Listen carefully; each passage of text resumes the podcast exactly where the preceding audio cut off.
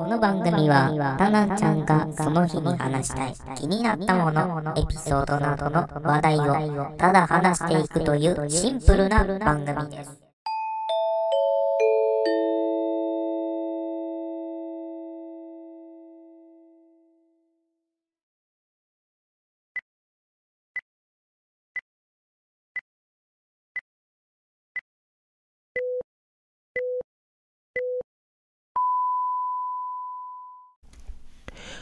えいで今、首がベキーンって言った。はい、どうも、タナでございます。えー、今回ですね、45回目でございます。はい、あのですね、あのー、あ、スマホが今ピコーンってなりました。えーと、通知音です。はい、気にしないでください。私が今気にしました。はい。で、あのー、ですね、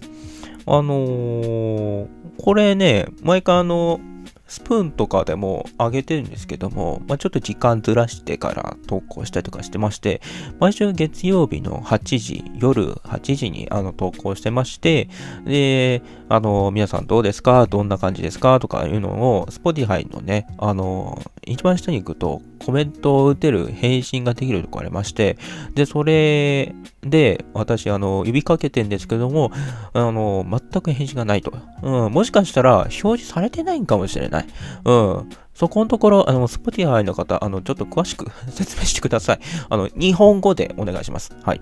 あの、でですね、あの、Spotify で流してるんですけど、Spotify ってお金かかるんじゃないかって結構誤解されてるんですけど、あの、かからないんですよ。はい。無料なんですよ。うん。無料なのは何かって言ったら、ポッドキャストとか曲とかは聴けるんですけど、曲、あのアプリは音楽メインなので、あの、ポッドキャストはその番、あの、外れてるんですよね。で、ポッドキャスト聞けるんですよ。ポッドキャストはほとんどあの広告かからないですね。で、広告はほとんどポッドキャストのそのチャンネルの番組が個人的に一つ二つ宣伝するぐらいで、それが広告になってるので、別にね、あの、飛ばしたいとか飛ばそうかなっていう意思はこちらにはな、ない感じなので、そういう意思とかさせない感じ、そのまま聞けちゃう感じなので、で、音楽に関しては広告が頻繁につきます。だって音楽メインのあのアプリだから、それは広告がつくんだけど、ラジオなんで、ラジオはほとんど広告がないですね。なので、無料で聞けます。はい。で、私のはですね、ほとんど気まぐれタイムズって検索したら出てくるので、あのー、気まぐれだけじゃわからないので、気まぐれタイムズまでちゃんと検索してくれたら、私のチャンネルにはたどり着きます。はい。なので、Spotify は無料です。はい。で、じゃあ有料なのは何かって言ったら、まあ、会員登録とかしたら、まあ、もちろん広告がつかないですよとか、で、自分の気に入った曲は聴けますよぐらいなので、その分で、まあ自分は曲を聴かないな、まあラジオとかそういったもんしか聴かないなっていう人だったらおすすめです。はい。曲とかに関すると、そういうお金がかかってしまうので、その分はもう、あの、会員登録とかしてお金とか払って聞くんだったら、また別のことなんですけども、なので、あの、別に別、曲とか、ねそういううんぬんじゃなくて、その、Spotify ってお金がかかるから、私聞けないんだよね、じゃなくて、ちゃんと、ポッドキャストは無料で聞けるので、ちゃんと聞けます。はい。あの、無料です。はい。ここだけはちょっと勘違い。あのーしてしまう点もあるかなと思いますね。しないでほしいとは言わないよ。あの、してしまうから。うん。で、まあ、個人的にね、あの、音楽とかは聴いてるのは、あの、Spotify ではなくて、あの、Apple Music とかでよく聞いてますね。あの、Spotify 周りね、お金かけたくないなと思ってて。うん。Apple Music はね、月980円なんで、ほぼ1000円払えば聴けるぐらいなので、それで聞いてますね。で、Apple Music はね、どっちか言ったらね、ポッドキャストがもあまりなくて、音楽番組系のやつが、ラジオがあって、でもそれが、タイトルとして検索できるかってできなくて、実際にそういった、まあ、ランダムでそういう聴けるやつがありますよってなって、ただ曲、メイン、本当に曲だけに集中してる感じのアプリで、で、Spotify に関しては、あの、ポッドキャストも聴けるよっていう両方のメインで、あの検索キーワードとか打ちやすくて、うん、その分なんか聞きやすいかなっていう感じなんですけども、うん。なので個人的におすすめかと言ったら、ラジオの系とか、ラジオとかに力入れてるんかなどうなんだろうなっていうやつだったら、Spotify で、本当に曲だけ、本当に音楽だけをメインにやってるのは、Apple Music かなと、個人的にはそう思ってますね。はい。あくまで個人的な意見なので、あの、どこまで参、まあ、参考にするかは、あの、今聞いてるあなたの考え、個人の考えでやってみてはいかがでしょうかね。あの、一応ですね、まあ、スプーンでもこうやって聞けてますので、あの、スプーン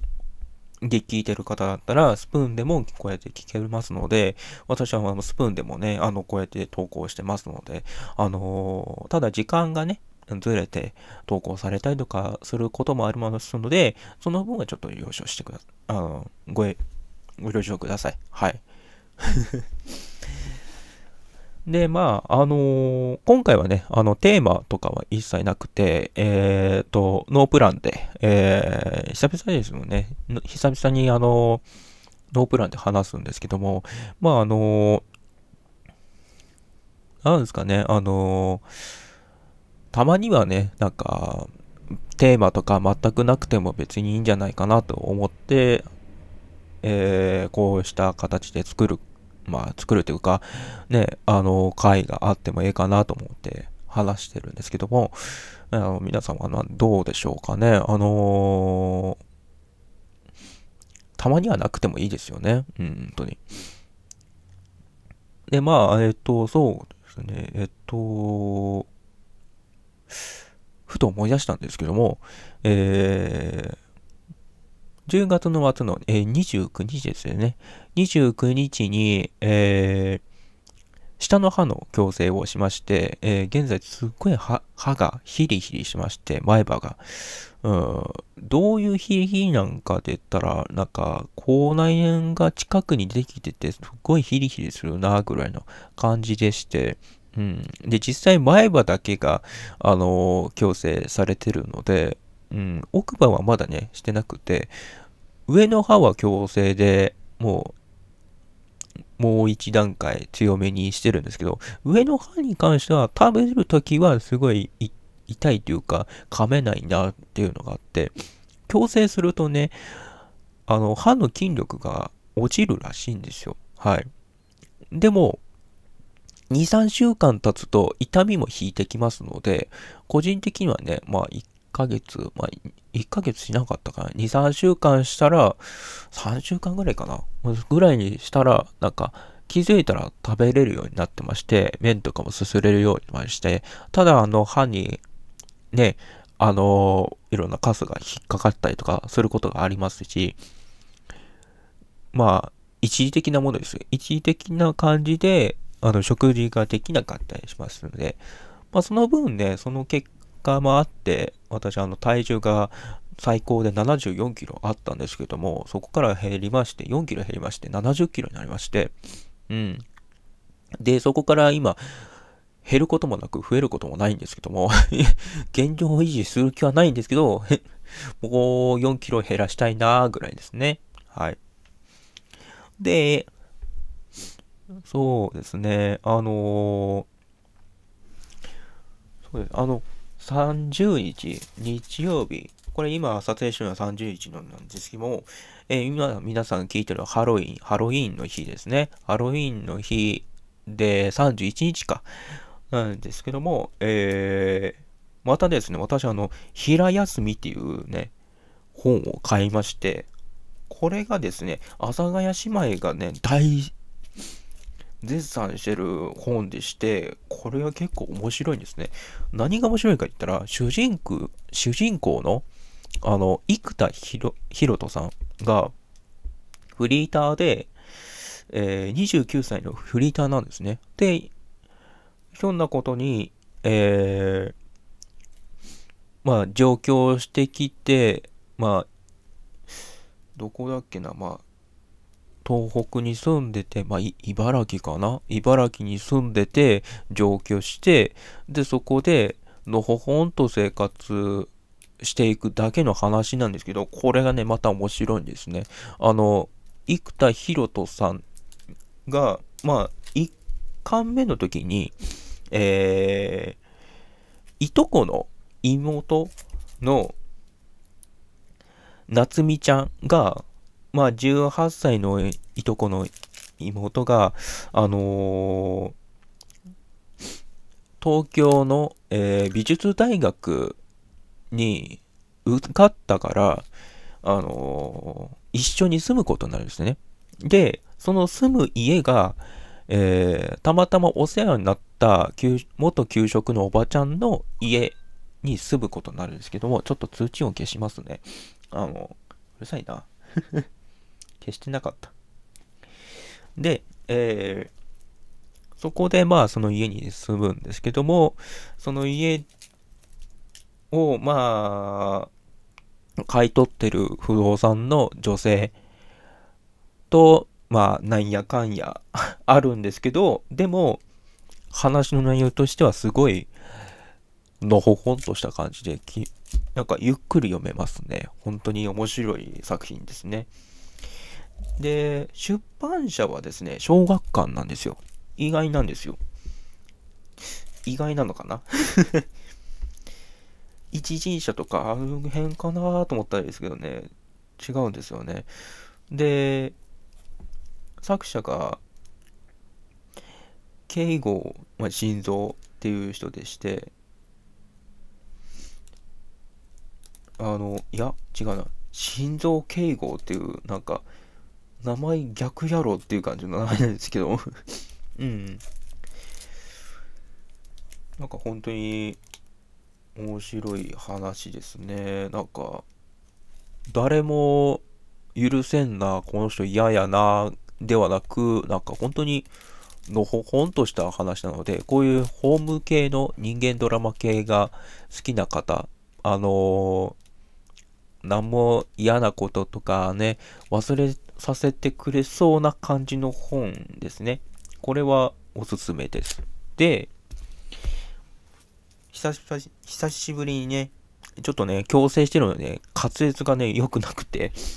あの、久しぶりにね、買った本がありまして、コミさんはコミュ障ですという。これはですね、まあ、コミュ障の人の気持ちをよくわかってるのもありますし、コミュ障、作者がコミュ障なんだろうなっていうね。友達がもっといっぱいおったらよかったなって思って書いてるのかもしれないですけども、うん。非常に面白いギャグ漫画です。ギャグ漫画なんですけども、これがですね、えっ、ー、と、結構東北とか、あの辺かな？で、アニメ化されまして、1期2期と、えー、やってまして、で、これがね、まあ、あのー、買い、買ったら見れるんですけど、見逃し配信とかで、あのネットフリックスで、やってますので、それでまあ、一期から見ていくと、意外とね、面白いんですよ。あの、どういう話かって言ったら、あのー、主人公の只野くんっていう人が、只野くんはただの人なんですよ。で、ただの人ってどういうことかって言ったら、もう、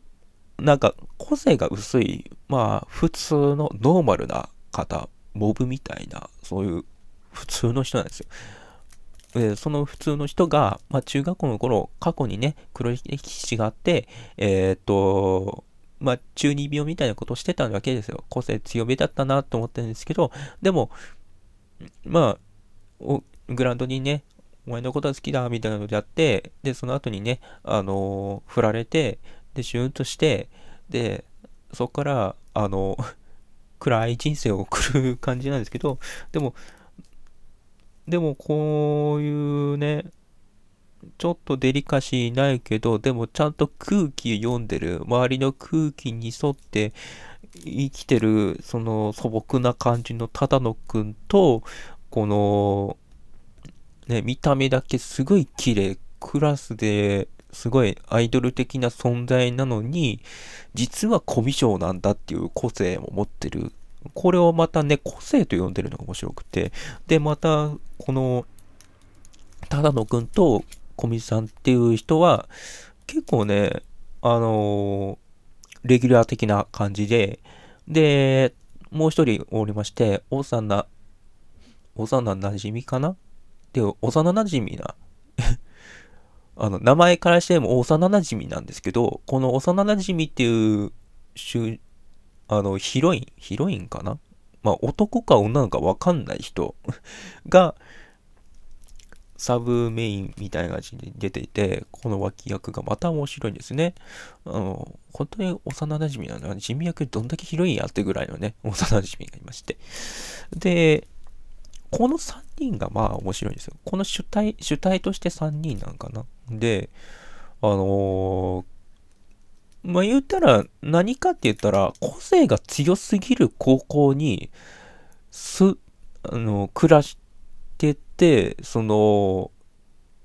まあドタバタなコメディ系のあのギャグ漫画なんですけども面白いですね。全員が個性持ってんですよ。濃すぎるね。あの、僕のヒーローアカデミアの個性とはまた違いますよ。能力者、全員能力者じゃないんですよ。能力はないんですよ。また違う感じの。これは、ただ、個性濃いな、こいつら、みたいな 感じで、もう冒頭からその、いきなり右ストレートってパンチされてる感じの、すごい個性が強い人らが、が集まってて、でも、本当は、こんなに個性あっても良くないんだよって感じの、ね、一旦ちょっと戻れるスペースが、たまたまそのね、只野くんがいて、これがまたバランスが取れてて面白いんですね。うん。非常に面白い作品でございます。はい。で、これ現在ですね、えー、っと、これもまた小学館なんですけども、これ現在ですね、24巻とか結構連載されてまして、で、何ですかね、まあ4コマみたいな感じで読める感じかな。ギャグ漫画なんで、なんか、淡々とした感じの話でして、別になんか、全部が繋がってるんか言ったら、まあ、繋がってはいるけど、でもそんな長編作かと言ったら短編作なんですね。短編作がどんどんつながっていて、たまたま長編みたいな感じになってるんですけど、で、もちろんこの作品がですね、ちゃんとね、あの、話が、あの、学園生活、一応学園生活なので、学園生活が続いてまして、現在、えっ、ー、と、高校3年生になったとか、高校2年生に、まあ、なったよっていう感じになってまして、で、これがまあ、高校1年生の話。まあ、今、私が買ったのは2巻なんですけど、まあ、買うのが遅かったかな まあ、高校1年生の話がありまして、多分11巻か12巻あたりで多分高校2年生になるかな。で、高校2年生になって、だあ高校とか学生あるあるで転校してきた人がいますみたいな、ね、そういったのが出てきますね。本当に面白い作品です。ってのはまあ置いといて、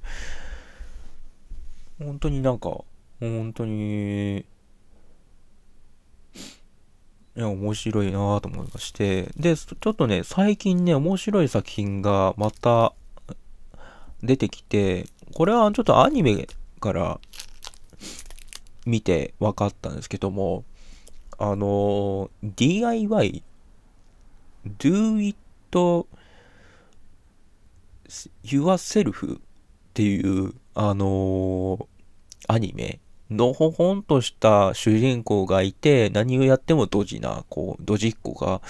ね、あのー、DIY をするという話なんですけど、DIY 部っていう部活をなんとかして向上させて、えー、それを部活にしようじゃんか、みたいな感じののほほんとした作品。が今、えー、Hulu とかでも入れるんで、あのー、あ、プライムで見れるかどうかじゃなんですけど、まあ、Hulu かな。Hulu で見れます。はい。非常にね、今言った通りのほんとしたあの話でございます。で、もう一つがですね、結構あったんですよね。本当に結構あって、もう一つが、えっ、と、タイトルがすごい長かったんですけど、えー、異世界、異世界じゃないな、あの、勇者パーティー、最強の勇者パーティーを追放されたビーストテイマーが、えー、なんか最強種族と、あまあ、最強種族に出会う話なんかな？うん。すごいタイトルが長いんですけど、多分最強勇者パーティーを追放されたビーストテーマまで検索したら出てきます。長いですけどね。これ検索したら出てきます。どういう話かって言いますと、まあ、冒頭のタイトル通り、えっ、と、最強のつ勇者、勇者が、まあ、魔王を倒すっていう、そういう勇者のパーティーがあったんですけど、この勇者が、まあ悪い人なんですね。はい。で、その悪い、なんていうんですかね、人として、なんかあんまり思ってなくて、ただ、なんかあのー金持ってる人に、裕福な人には優しくして、貧乏な人には、なんか人として見てなくて、ゴミとして扱ってて、あんまり周りから尊敬されてないのに、なんで勇者やなんだろうって感じの、最低なパーティーなんですね。その最低なパーティーに、その主人公は純粋に、あの、なんとかやりくりできてたと思ってたんですけど、まあ、ずっと雑用で、あの、一見人から見ると、旗から見ると、なんでこんな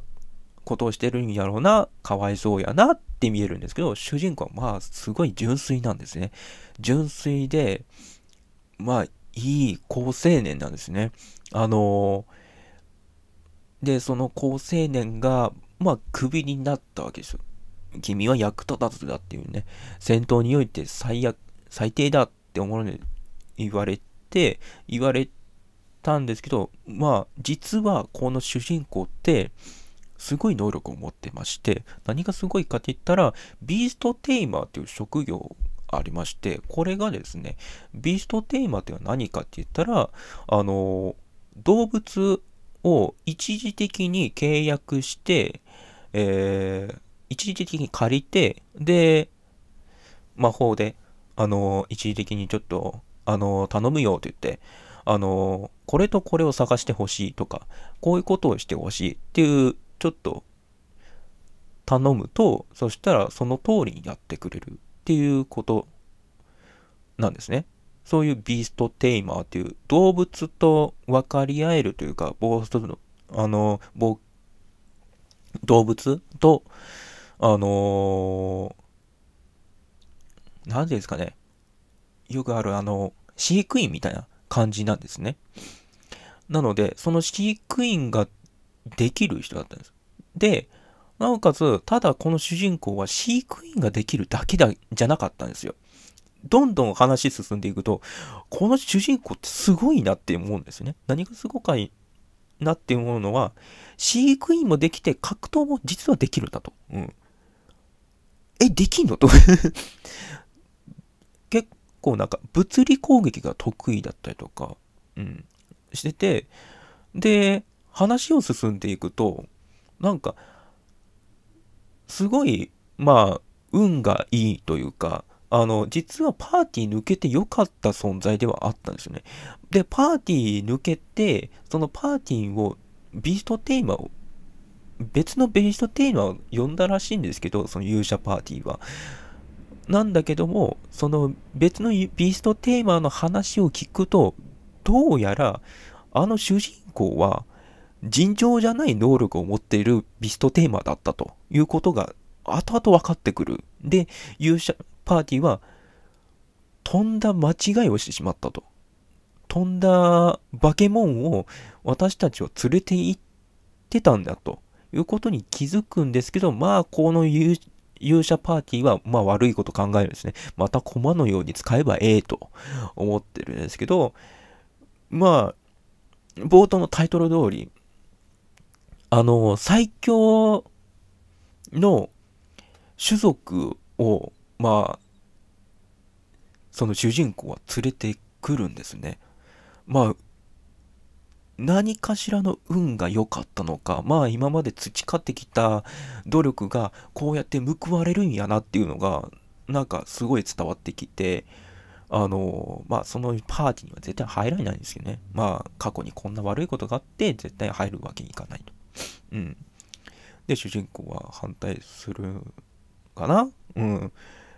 今まだ4話までしか放送されてなくて、まあ今度ちょっと自分は小説とかそういう漫画の方を買おうかなと思ってまして、結構ね、あのー、話進んでいくと面白かったですね。うん。あんま知られてるのか知られてないかわからないですけど、ただ、アニメになってるってことは、やっぱり面白いんですよね。うん。まあ、今度ね、まあ、漫画とか小説買おうかなと思ってますね。面白いですね。まあ、主人公が、あのー、結局ですね、あのー、そういう特殊な能力を受けてて、結構多分優秀な家庭だったんかなと思ったら、実は結構暗かったりとか、シビアな、なんか、環境で育ったんやな、辛い子なんやなっていうのもあって、その上で、実はまあ、救急車うるさいな 実は、あの、すごく優しくて、好青年ですごい、なんか許せるんですよね。なんか、うん、こんなええ人いるんやっていう感じのね。うん。で、そんな人が、どんどん最強種族を集めていくんですよね。で、主人公的にもその最強種族を集めたいと思って集めてるわけじゃなくて、たまたまその、たまたまが続いてくるんですよ。たまたまこういう形で、たまたまこの依頼があって、で、集まってって、で、そしたら、なんかわからないけど、その最強種族が、あの、気に入るんですよ。うん。お前すごいやつや。お前すごいやつだと思うぞっていうのがね、まあ、周りが見る目がいいというか、うん。だから、さ、えの、挫折してた主人公が、この絶壁な壁を思いっきり乗り越えていくっていう成長性もあって、うん。面白いなと思って、うん。今後の話の続きが楽しみですね。うん最近なんか異世界転生とかいろいろありますけど、なんか、その中では、意外と、この種族や、こういう話って面白いなと思ってまして。うん。今までなんですかね、パーティーで、なんか、剣士がいて、まあなんか、チート系の主人公がいて、で、なんか、ね、魔術が使える、治癒術が使えるとか、いろんな、ね、いるのが、まあ、勇者パーティー、まあ、パーティー系の冒険者ならではだと思うんですけど、ビーストテイマーっていう部分に触れるってなかなかないなと思って、アニメでもな、ないと思うんですよ。そういう動物が使える、その、の人が主人公っていうのってそこに目を向けてるのが面白いなと思いまして別に主人公は戦うことはまあなくはないんですけどうん。でもそのビーストテーマって何やろうっていうのが見ててすごい面白く見えててあ戦うことよりもすごいなんか本当に何ていうんですかね、動物たちとか、そういう、あの獣とかに触れるのが、こんなにうまいんや。で、こんな感じの職業なんや。ちゃんと職業として見てて、うん。いや、面白いなーって思ってて、まあ、新しい、まあ、新鮮な目で見ることができますね。本当に面白い作品ですね。なんか、たまたまね、見てて、どうせなんかね、絵が悪くて、なんか画質が悪くて、で、なんかあのちょっとのろけてんかなって、乙女系なのかなと思って、軽く見てたんですけど、結構ね、しっかりしてますね。うん。面白いです。うん。アニメのアニメーション的にも良くて、あと内容的にもしっかりしてましたし、今後の展開が楽しみですね。うん。シーズン、これがうまくいけば、2期だってあってもおかしくないかなって思いますけども、本作のは、どっちか言ったら小説が多くて、なろう系の小説らしいですね。なんか、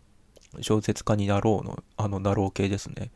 ナロー系から始まって、えー、2018か2019年あたりから連載して、で、それからまあコミックとかも出ましたし、で、どっちか言ったら小説の方が結構押されてるので、小説から読んだ方がええんかなーって思ったりはするんですけども、小説って結構ね、読むとね、結構ね、時間かかりますし、アニメよりも結構ね、しっかり読まないといけないなっていうのはあるんですけども、うん。まあ、内容的には小説の方がしっかりしてますので、小説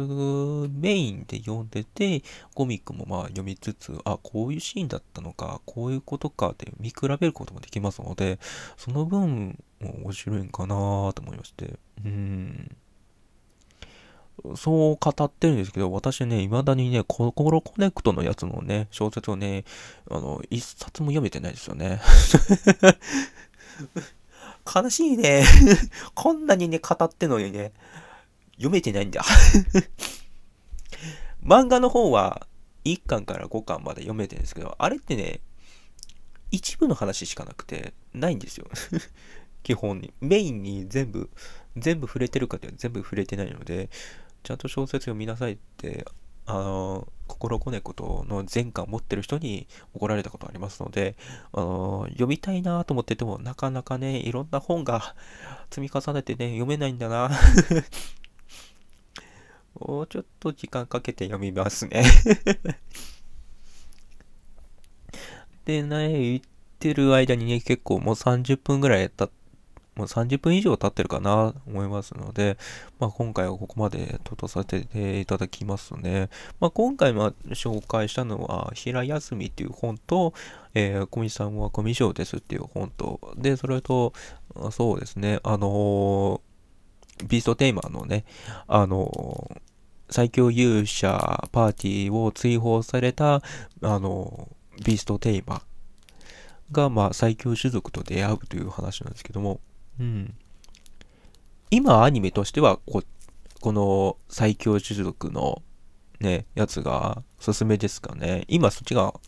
アニメと放送されてるんですけど、ただね、放送系列によりますので、もし見れない方はね、プライムとか、あの、Hulu とかで見た方がおすすめですね。うん。どっちか言ったら Hulu で見た方がおおすすめです。はい。ではまあ今回は終わりたいと思います。えっ、ー、と、エンディングはですね、あの、フレイマンさんの曲の、えー、宇宙機構です。右手に見えますのはことざアルファセイベが左手に見えるのはシリウス星の指輪車掌は冗談走りの挨拶と笑い声